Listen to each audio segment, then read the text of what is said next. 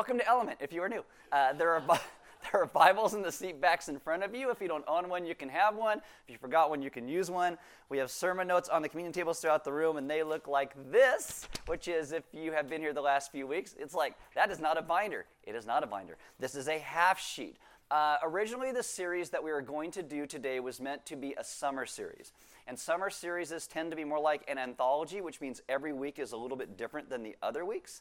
Uh, it all goes together in terms of what the series is, but we do shorter notes. So after the whole thing of going through the Forgive series and all the notes we did, we are doing these through the end of the year.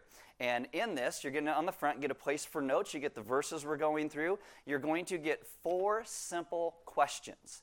Now, normally you get a lot of questions through the messages. These are just four simple questions that you can talk to one another about, your friends, your family, your gospel community about. And we're just trying to help you start to develop these conversations around the topics that we will speak about. On the back, you get a much deeper review of what we're going through than we did during the Forgive series. So that's all right there. You can grab one of those. If you have a smart device, you can download an app. It is called YouVersion. You click on More and then Events in YouVersion. We will come up by GPS in your smart device and you will get sermon notes, verses, questions, the announcements, all that goes with today's message. Why don't you stand with me for the reading of God's Word? And this is Genesis chapter 1, verse 27. And it says, So God created man in his own image. In the image of God, he created him. Male and female, he created them. Let's pray. Father, this morning, we ask that you would teach us what it means to honor and value one another, that we would see the grace and the beauty that you have bestowed upon us because of your own goodness, and that we would see the image and likeness that you have placed in us, and that we would honor that by how we glorify you and how we love one another. Amen. Have a seat. All right, so we are, as I said, starting this new series. It's going to go through Christmas. Uh, I was trying to wrap my head around what to do and how to talk about this because over the last year and a half, I read a lot of books, but I was reading a lot of books on abuse in the church, on women in the church, and the perception sometimes that Christian think, thinks that women are less than men. And so I wanted to do a series that looked at women in the Bible in a light that teaches us about God's grace and God's goodness and how God uses all people, men and women both, to bring about His glory we typically, when we talk about stories in the Bible, we look at the men. We look at the prophets, the minor prophets, the kings, the disciples, and we only tend to talk about women if it's like Mary at Christmas or the women at the tomb at Easter, but there's so many amazing stories about women in the Bible. And that's what I wanted to give you throughout this series. This is going to eventually lead to, a couple years from now, a series on the disciples. Uh, I'm going to call it the 12, but it's going to be 15 weeks. You got to come back to hear how my math works out for that. You're welcome. but and then uh, this year in January, we will start the book of Ephesians. We'll expositorily go through that. It's going to be about 24 weeks. But a lot of times when we come to the scriptures, because we have a westernized perspective, we misunderstand what the original Hebrew writers would have said in the Old Testament. And we got to come back and look at what that means. Because many times people will read the scriptures from this westernized perspective, and they got a feeling that says, oh, women are less than men, or women are smaller than men in their calling. And that's why I'm calling this series Not So Little Women. It's a play on Louisa May Alcott's title of her book, Little Women. Book's been so popular, it's never gone out of production since it was first printed. Uh, a lot of people haven't read it, but most people have heard about it, so that's my play on words that you don't care. Okay, so. Uh, so, as I said, in this series, we're going to look at a bunch of different women in the Bible and what they did or didn't do. Uh, some are going to be remarkable in their love and trust of God. Some will be remarkable in their sinfulness, but they are in the scriptures for a reason. And God uses these women not as second class citizens, not as those who are around to get the man a sandwich, then go back and continue to do his work, but as image bearers to teach us all about God himself, because the scriptures are about God rescuing and saving us. Today, there just seems to be so much debate and fighting over and division over genders and roles and God's call. And yet, we were meant to be a people where men and women come together to complement one another, that we're not meant to be in competition with each other. So, I think this could be useful in helping us to see the magnificence of God's creativity because God is creative. If you have a Bible, open to Genesis chapter 1 and kind of hang out there because we Genesis 1 and 2. We're going to hang out there for a bit. Uh, the place that I want to start before we get to all of these stories about women is I want to lay for you a foundation today. of how the Bible speaks about men and women. Uh, not just how people throughout the ages have talked about it, not just how people who misunderstand the scriptures have talked about it, but what does the Bible actually say? And I know it seems like a no brainer to talk about what we do today, but you'd be surprised at how often we need this reminder. Because today there is competition between genders or lack thereof, and everything looks like it's got to be a fight for equality. When the scriptures start in a place when it introduces male and female, it introduces them as equals from the very beginning. The verse I had you stand for, Genesis 1:27. God created man in his own image, and the image of God he created him, male and female he created them. What that means is women as well as men have intrinsic value because they are created in the image of God. All the Bible testifies to this fact, no matter what you hear, you hear people say about it.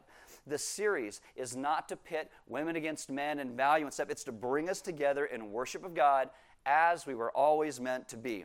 Why do women have value? Why do men have value? Is it because we pass laws that say so? No, not at all. It's because women, just like men, are created in the image and likeness of God. And that is a truth. When we believe it, it is going to be transformational in the life of the church as well as the life of the world as we go out into the world and interact with it. Elyse Fitzpatrick and Eric Schumacher make this point about art. They say art is fundamentally tied to the reputation of the artist. Like if Picasso made a doodle on a paper, paper and signed Picasso, it'd be worth a lot of money. I make a doodle on a piece of paper and sign Aaron, it's trash right? There's a complete difference between the two. Now, it's really interesting in the New Testament, the Apostle Paul will say one of the greatest verses and things about grace and faith. Ephesians 2 8 through 10, he says this For by grace you have been saved through faith. And this is not your own doing. It is the gift of God, not as a result of works, so that no one may boast. For we are his workmanship, created in Christ Jesus for good works, which God prepared beforehand that we should walk in them. Now, that word workmanship, that's where we get our word poem from. It's this word called poema, which means we are God's work of art. Now, that is more than I would say a painting as we are because we have hands and feet and mouths and legs and we have the opportunity to deface ourselves. But what is still true for a painting or a work of antiquity is true for you and me. That we have all people intrinsic worth for one and only one reason, and that is we are the creation of the living God.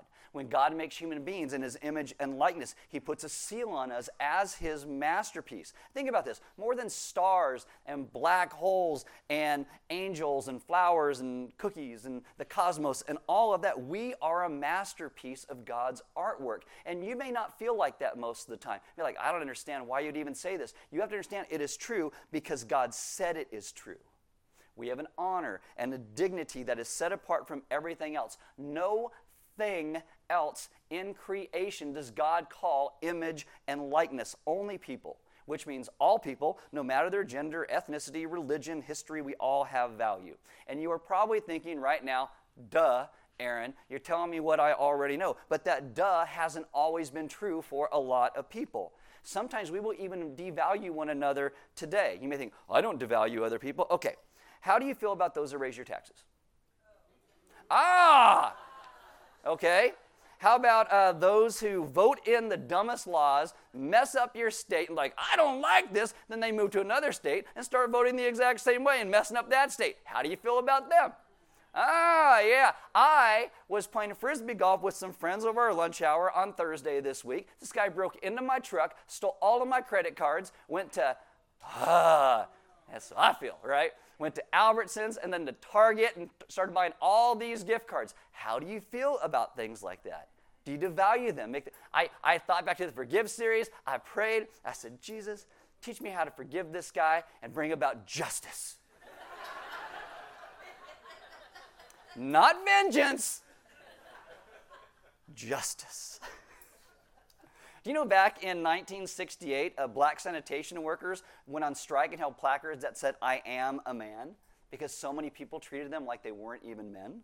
And there are many who have degraded women throughout history, and they will say things like, Yes, we are created in the image of God, and they still think that women are less than men without realizing it.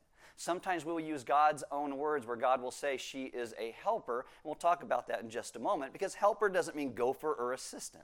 You go back to the revelation of God himself, Genesis 1:27. So God created man in his own image, in the image of God he created him, male and female he created them. And then it goes on, and God blessed them, and God said to them, "Be fruitful and multiply and fill the earth and subdue it and have dominion." You have to notice the thems in there. So, what I'm going to do is lay out some basic things from the book of Genesis in this creation account before we move start before we start to move into the series next week. So, number one is this: by himself, the man was insufficient to display God's image and likeness.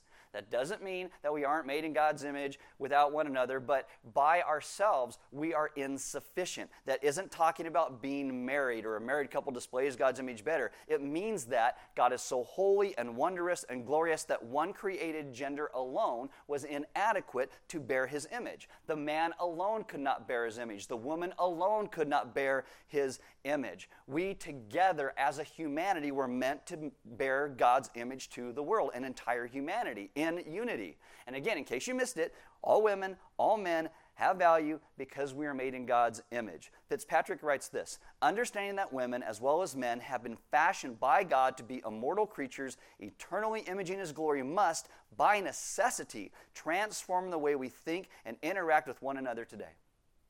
Years ago, uh, these movies came out called uh, Austin Powers International Man of Mystery, right?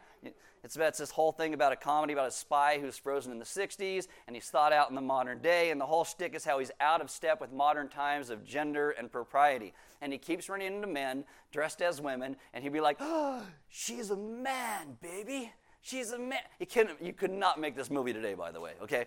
But.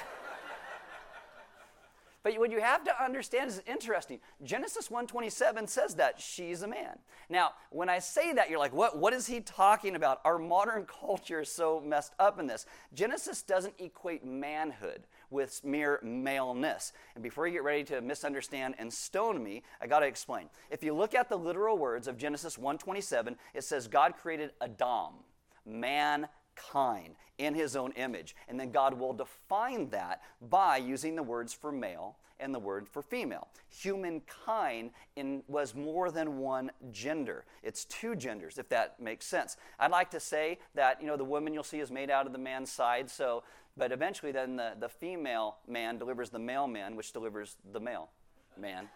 Okay.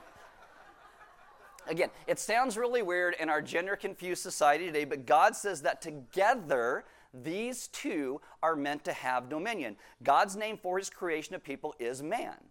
Uh, Genesis 5 2. Male and female, he created them and blessed them and named them man when they were created. So when God made man, he made a male man and a female man. This is why we are called humankind. The first thing the Bible teaches about male and female is they share the same nature. Each is as human as the other. They are both mankind. One writer says it like this Through these two channels of gender, God is playing the same song. And if we would understand this, and just get this really deep inside of us, I think we could actually engage the world today who is so confused over gender. We get to point out that it is a beautiful thing, that we get to celebrate what God was doing in creation by creating two genders. We don't get rid of gender, we celebrate it. And we say, this is what God is doing. It reflects who He is, and this is why it's so important, and reminds us of that. Second thing is this by himself, the man was unable to rule God's creation as a worshiper. So if you look at Genesis 2, Genesis 2 kind of takes this micro view. Some people will look at Genesis 1 and 2 and they will say they contradict one another. Well, they don't. They perfectly go hand in hand.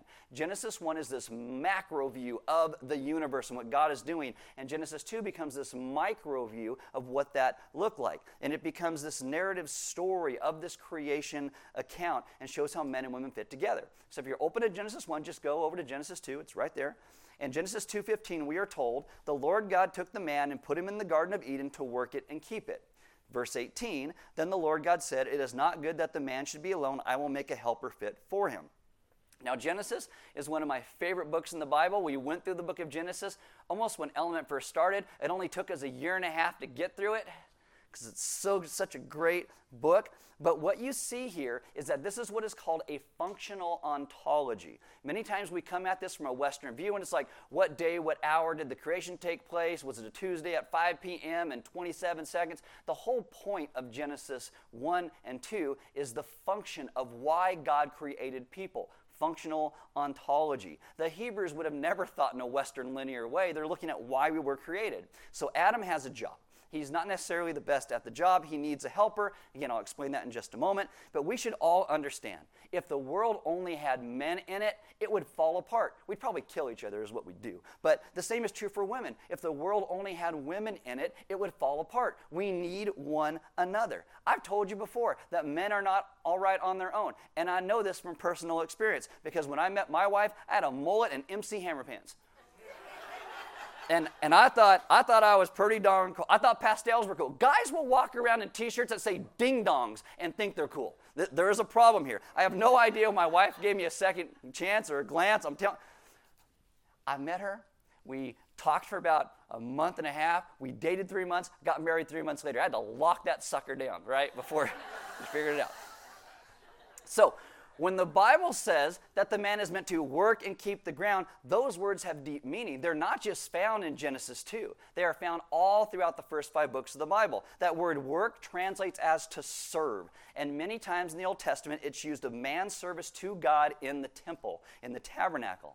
The word for keep is most often referring to man's care for that tabernacle, for God's house, for God's word. And so Moses uses these words as examples. You'll see this in Numbers chapter 3 and Numbers chapter 8 priestly service in the temple. And Genesis 2 is telling us that part of man's work was to be a priest, to represent who God is in this garden sanctuary. And what you quickly see is in this sinless environment, the man is unable to fulfill his purpose alone.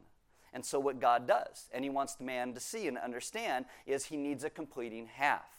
Again, that doesn't necessarily refer to marriage, it's that we just need to do this together as men and women. And so God helps Adam by having him start to name all of the animals. What does Adam see? Every animal has a completing partner.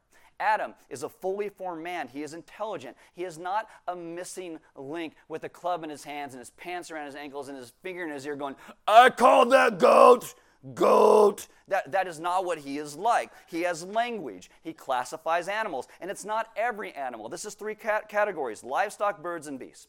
What does he see? Genesis 2:20. The man gave names to all the livestock and to the birds of the heavens and to every beast of the field, but for Adam there was not found a helper fit for him. God knows this. This is why he has Adam do what he is doing here. A man is not a corresponding partner for a man. Not that a man can't have male friends, but in imaging God to creation, that is something that men and women were meant to do together. And again, that doesn't refer to marriage, it refers to how we are meant to worship God together. God's intent was for man and woman to correspond to each other, to be priests for and to God. We need one another. Fit for him means matches means corresponds. That means that the helper must also be created in the image and likeness of God. And this is why the helper is fit for him. The only one is the woman. And you have to understand, fit for him also implies fit for her, fit for one another. She alone corresponds to his nature, he alone corresponds to her nature. She is not inferior, she is his equal. Helper fit for him. And think about that in context. God created women to serve alongside men as ministers and worshipers of God. And as I keep saying, it's not about marriage. It can be, but it's about God who created us to function alongside each other in the world. And so when you hear this word helper, you got to ask, what comes to your mind? What do you start to think of when you think of the word helper? And this is where people get so off base when they talk about women and their worth. That's why sometimes people would say, Why are you doing a whole series on the women in the Bible? Why would you do this? We think a helper is a lot like this guy who sometimes I hire to come and do work at my house. He shows up late, he's on his phone the whole time, but he brings his helper and the helper really does all the work. He gets yelled at for not being fast enough or doing the work well enough, but hey, he's a helper, right? I got a friend, his name's John, he's got two little kids. And every time you're doing something, carrying something, John's kids are like, hey, I want to help. You're like, okay. They pick it up, walk two steps, that's too heavy. And they just walk off because they're done. Sometimes a little helper makes something take twice as long to get it done.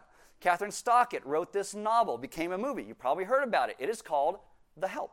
And the help was a derogatory term for African American household workers. They were considered lower class people who did the bidding of others. So when you hear the word help or helper, is that where your mind goes? When you read the scriptures, it means something completely different. In the Old Testament, the person most often referred to as a helper is the Lord God Almighty.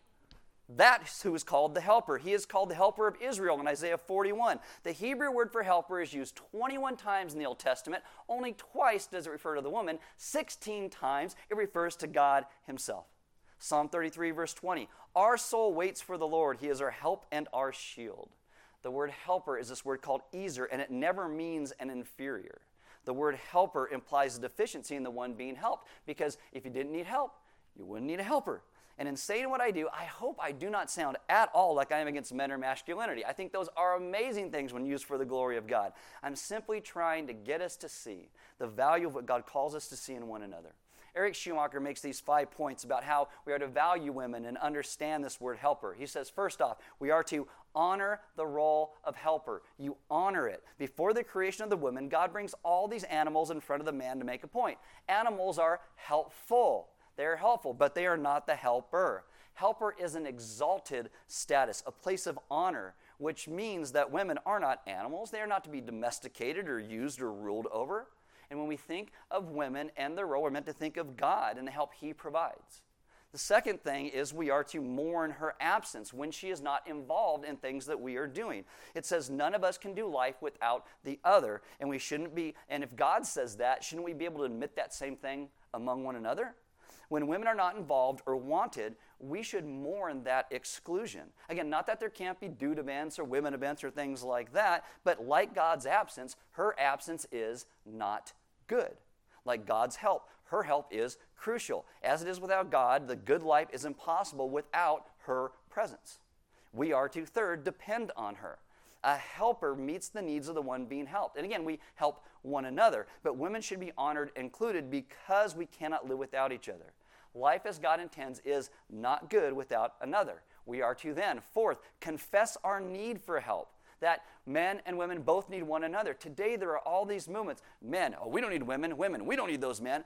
Those are always going to fall apart because we do need one another. So we must confess that the presence of the other is a necessity. To rule the world as worshipers of God will be impossible to fulfill without one another. And then, fifth, we must remedy her absence. And in some places, remedy his absence, depending on where it is. When God saw it's not good that the man should be alone, he takes steps to address that. So we must work to overcome any unjust exclusion and to invite and encourage each other's inclusion. Third thing, ready? It's my last one. I'll try and be quick.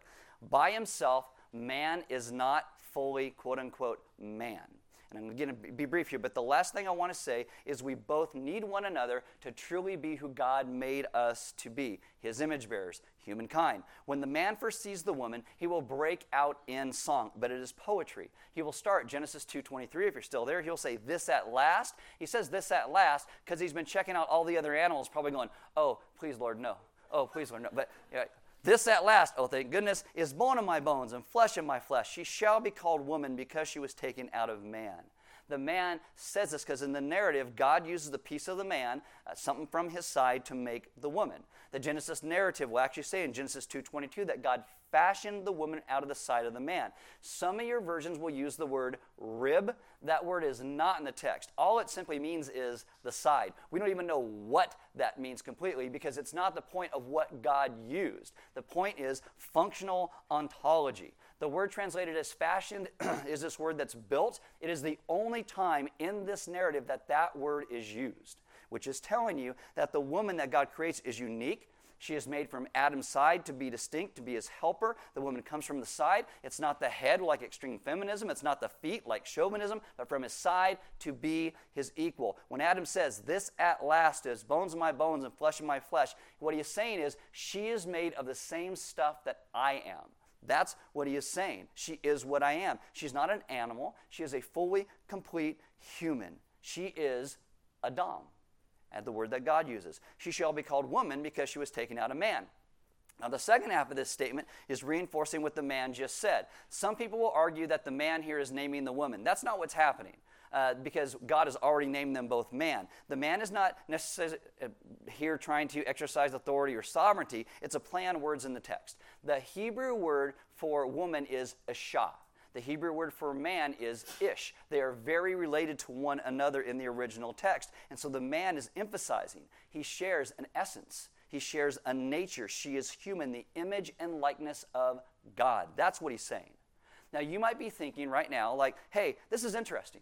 Why does it matter? Why are you taking all this time to talk about it? Well, it matters because in creation, God keeps making this refrain, or it's in Genesis, it will say, and God saw, and it was so, and it was good.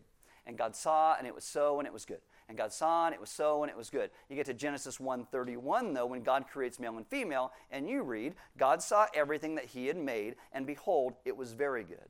The creation of male and female was very good. And our words and our lives should say the exact same thing. Genesis speaks words of worth and grace and equality and love and hope. How can we not join God in that celebration? How can we be a people who run around so often either demeaning one another or demeaning how God created us to be?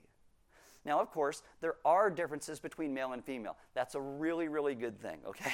That's kind of the point. If we were all the same, we wouldn't complement each other. But the Bible doesn't really begin with the differences, the Bible begins with the sameness.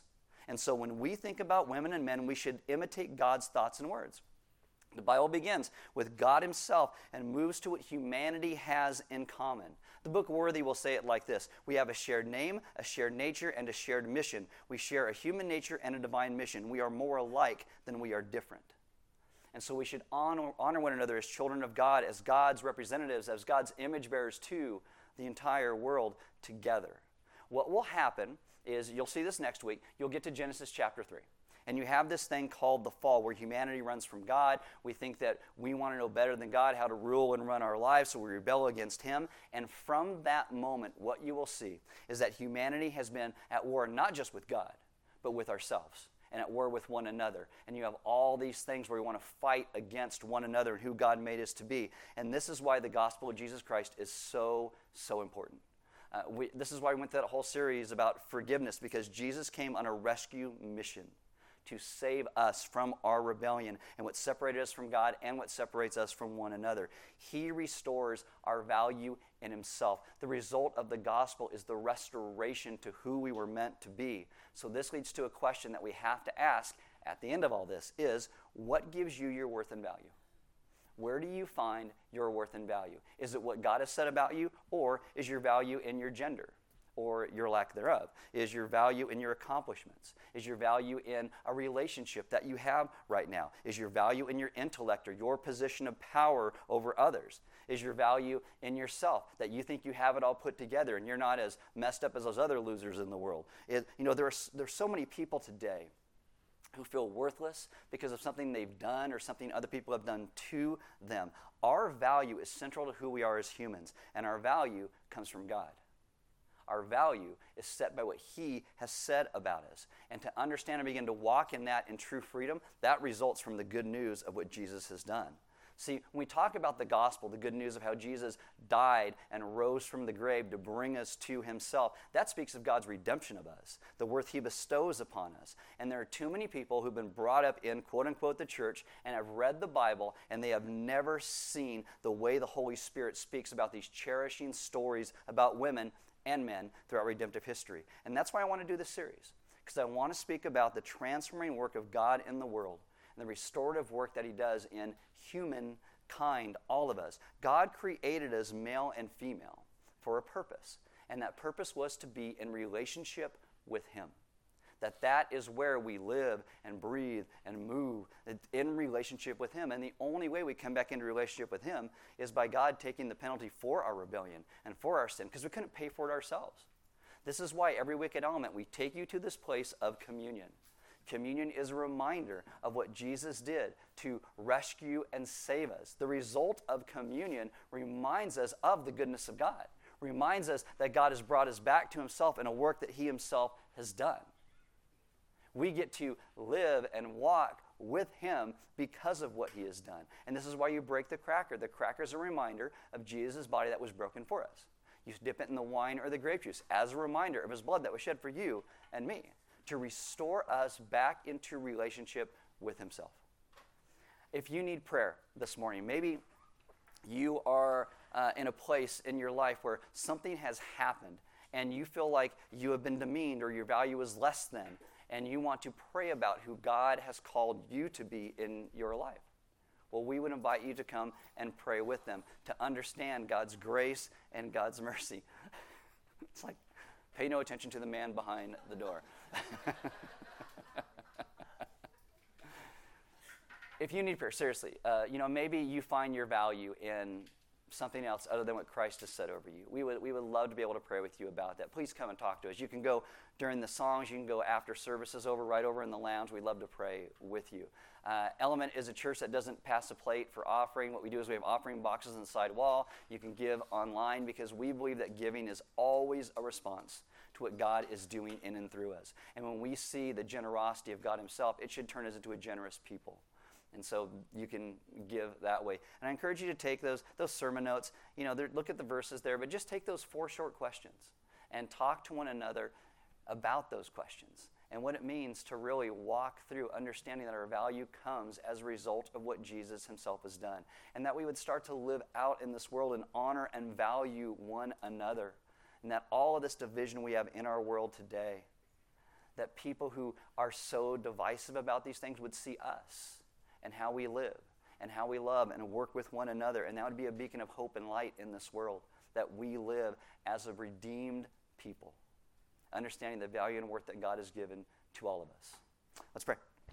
Father, this morning, we ask that you would remind us of your grace and of your goodness because so often we forget. So often we look inwardly and trying to find our value in what we have done. We try to find our value in ourselves.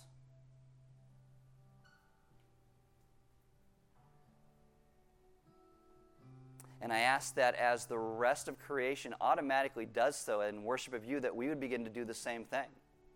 And we would do that in unity with one another. And if we could really be honest. There, there are some times we demean and devalue one another. And in those moments, I ask that you would help us to see the truth. That you are the one who saves, you are the one who bestows value, and you have sent us to be your ambassadors to this world. So that we would remind one another of your saving grace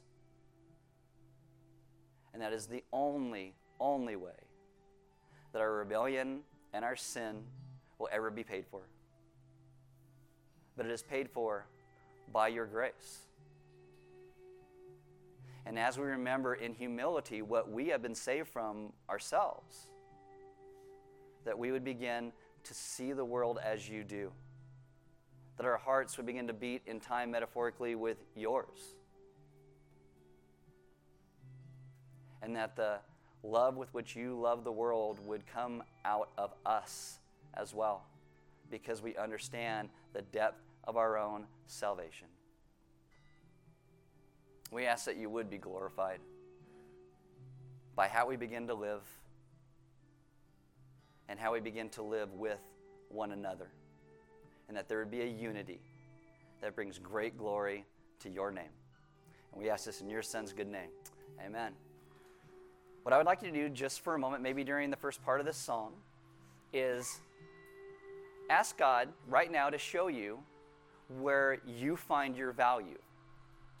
What gives you worth? What do you hold on to that says, I'm valuable, I'm worth something? And if it is anything other than the result of God's saving work in the gospel, it will always fall apart. So ask God to reveal that. And then lay that down before Him. And ask Him to show and teach you how to find your value in what He has said about you and what He has done for you. And then come and take communion and let that be the focus of your day, your week, your month, your year, the rest of your life. What God has said. Because that will turn us into a people who honor the image and likeness of God in one another.